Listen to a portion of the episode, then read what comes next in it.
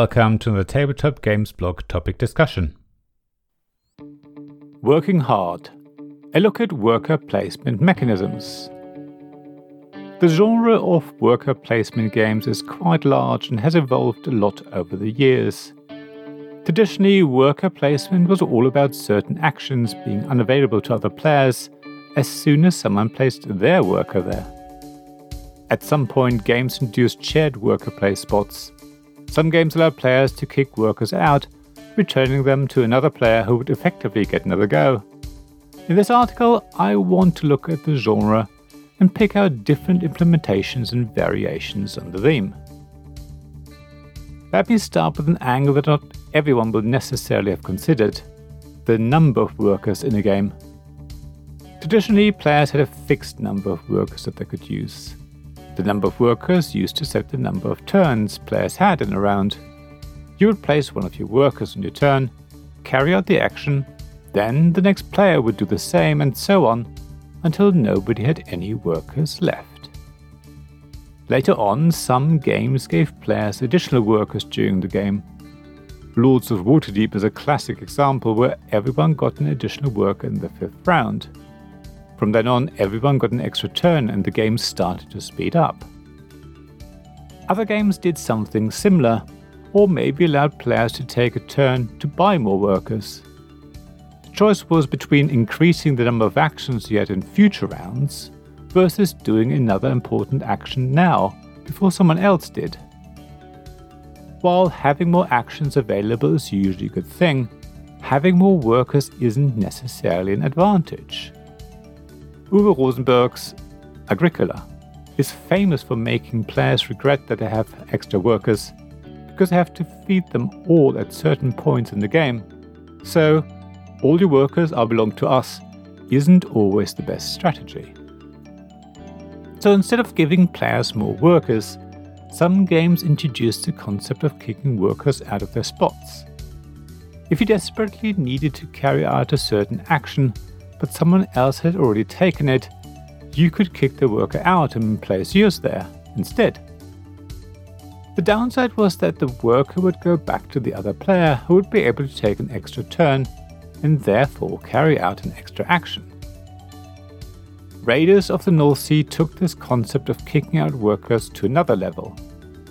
On your turn, you place a worker in an available space, carry out that space's action, then take a worker back from a different space and carry out its action as well. So you get to take two actions on your turn and you always only have a single worker. It's a really clever mechanism and I love this game a lot for it. It seems really simple, but creates a lot of interesting interactions between players. Viticulture solved this problem another way. Instead of kicking out a worker, you can place a special one, the so called grande worker, on a space that's already occupied by another worker. That way, you wouldn't give another player an extra turn, but still get to do what you needed to do. Of course, everyone only gets one Grande worker to avoid it all getting out of hand. There's one more variant on the idea of kicking out workers, or rather, not kicking them. Instead, different workers can do the same action, but it's cheaper or gives a bigger benefit for the first worker versus the second or third. Genotype is one example here, but there are many more. How workers actually function has also changed over time.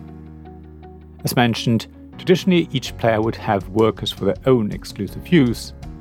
However, more recently the concept of shared workers came about.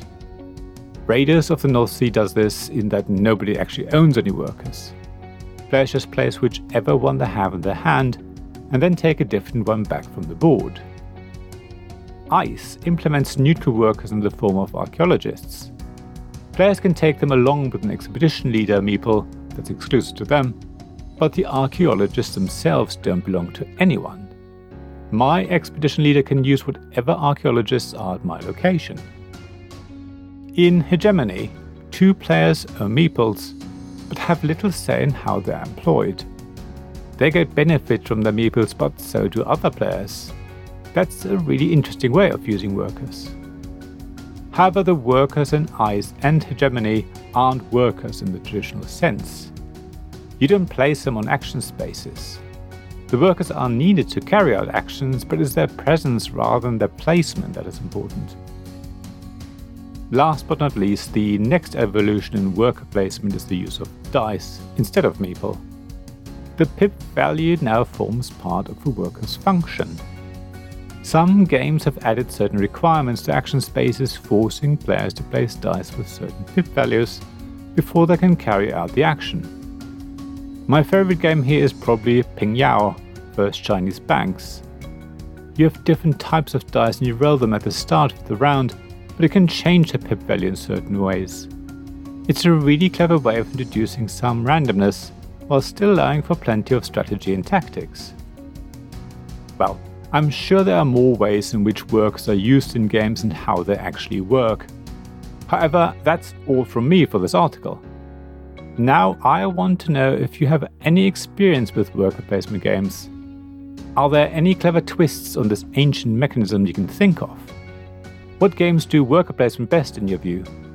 As always, please share thoughts in the blog at tabletopgamesblog.com. Let's work together on compiling a list of interesting worker placement variations.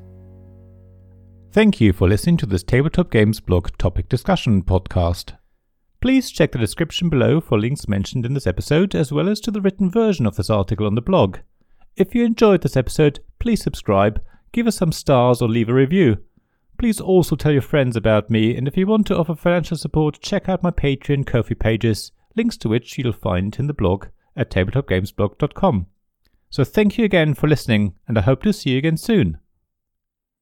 This podcast was made possible by the generous help of my supporters.